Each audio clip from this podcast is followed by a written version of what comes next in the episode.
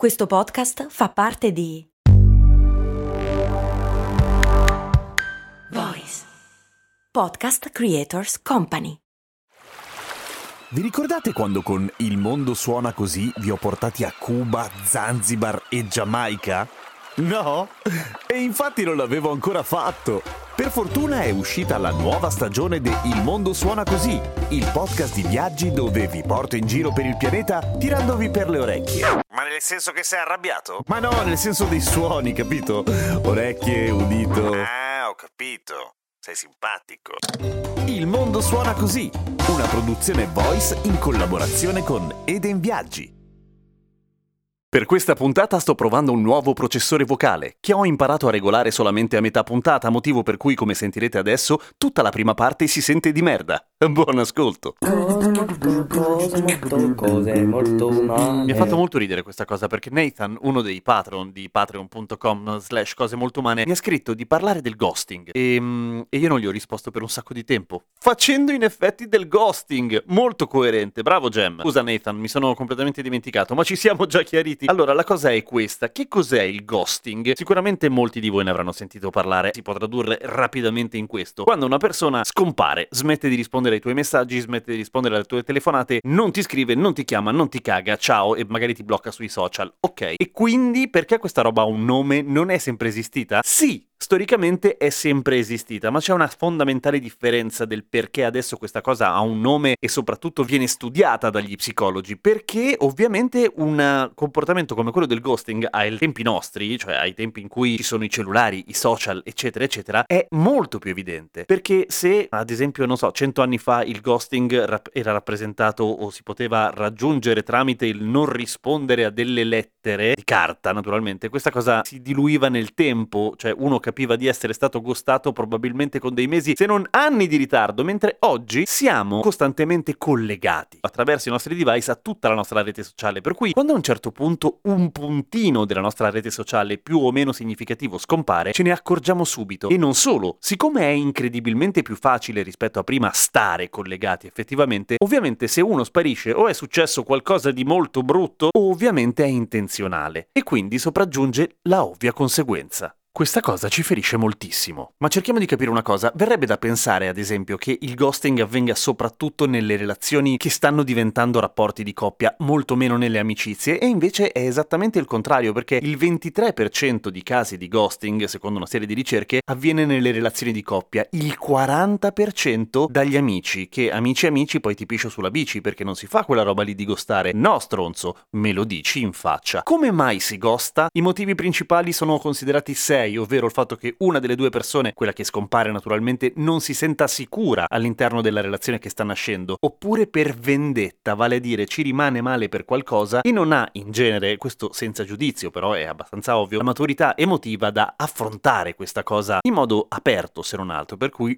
se ne va. Paura dell'intimità, ovvero la paura che un rapporto fra un uomo e una donna, uomo, uomo, donna, donna, la combinazione che volete, eh, però comunque un rapporto emotivo, inizi a crescere, a diventare qualcosa di più potente. Cioè, ok, usciamo, vediamo come va. Eh, cazzo, mi piace di brutto, ciao. C'è quella dei problemi personali, vale a dire succede qualcosa nella vita privata di dirompente, di solito di negativo, per cui tutto il resto va in vacca. Questo però non giustifica un comportamento come il ghosting, naturalmente, giustifica la tentazione di non dare più tanto peso o di far scendere scendere nelle priorità personali quella relazione, ma di mandarla a fanculo così male, mm, adesso ci arriviamo. Perché tutto questo ovviamente sta sotto il grosso cappello del fatto che è il modo più facile di risolvere un conflitto per alcune persone e soprattutto le persone che sono molto spaventate dal confronto con un altro individuo, cioè doversi spiegare. Quindi è a tutti gli effetti una conigliata, adesso senza dover fare il sermone per forza, però è proprio un modo brutto, anche perché se tu gosti un'altra persona, comunque sia, cioè sia che non hai cazzi di spiegarti, sia la motivazione tra virgolette opposta, quella in cui al contrario sei completamente schiacciato da una roba emotiva gigante che è diventata più grande di quello che tu riesci a gestire, comunque sei molto carente di empatia perché non ti stai mettendo per niente nei panni dell'altra persona. Ed essere gostati è infinitamente peggio di essere mollati perché non hai la possibilità di risolvere un lutto e quando una persona sparisce dalla tua vita, anche se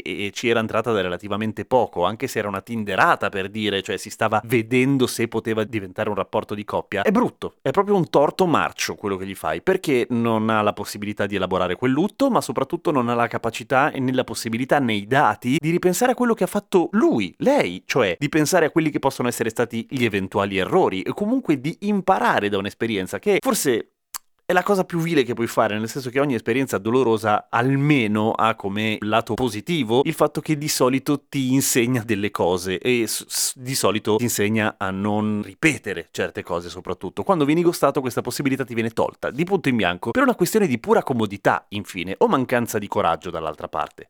C'è una cosa interessantissima secondo me che viene fuori da alcune ricerche, che il gostare, cioè il gostatore, il ghoster, in genere, non sempre, ma in genere, insomma, insomma c'è una correlazione fra le persone che scompaiono di punto in bianco eh, con le persone che hanno una considerazione fatalista della vita e quindi dei rapporti di coppia, vale a dire non è cosa, se non è cosa, amen. Al contrario, le persone che sono abituate a considerare che quello che ci accade bene o male dipenda in buona parte da quello che facciamo noi, che condivido pienamente, no, perché tornando all'esempio di prima, Tinderata, un rapporto che all'inizio sembra andare bene ma poi succede qualcosa che non ci piace. Chi ha un rapporto fatalista con i rapporti arriva rapidamente alla conclusione che ok, non è lui, non è lei il principe la principessa azzurra per cui avanti un altro, mentre chi appunto è abituato al fatto che le cose spesso hanno bisogno di lavorarci un pochino su, magari ha più voglia di mettersi in discussione e provare a capire che cosa non funziona a dispetto di tutto il resto che funziona naturalmente, perché non è che bisogna incaponirsi a caso con una persona. E questa cosa interessante secondo me si lega a un'altra cosa interessante che è uno studio piuttosto recente che riguarda proprio i rapporti che nascono attraverso le dating apps, ok? Che è un modo completamente nuovo per molti moltissime persone, se non altro, parte i giovanissimi, è un modo completamente nuovo di rimorchiare e che ha con sé tutta una serie di conseguenze che possono essere sia negative che positive. Positivo ovviamente la semplicità, la praticità del conoscere persone, sfoltendo sin dall'inizio una serie di caratteristiche che poi per noi possono essere importanti, ma allo stesso tempo l'effetto all you can eat, cioè dal momento che è così facile, tra virgolette, tra virgolette, perché non è comunque è molto più facile rispetto a un approccio normale, entrare in contatto con una persona non hai, cioè ti si abbassa moltissimo la soglia di tolleranza, cioè ok, questo non va bene, passiamo al prossimo. Che per chi ha appunto un approccio fatalista ai rapporti e alla vita, ci va a nozze questa cosa. E il problema è che a lungo andare causa tutta una serie di macelli, non solamente agli altri perché inizia a gostare in modo seriale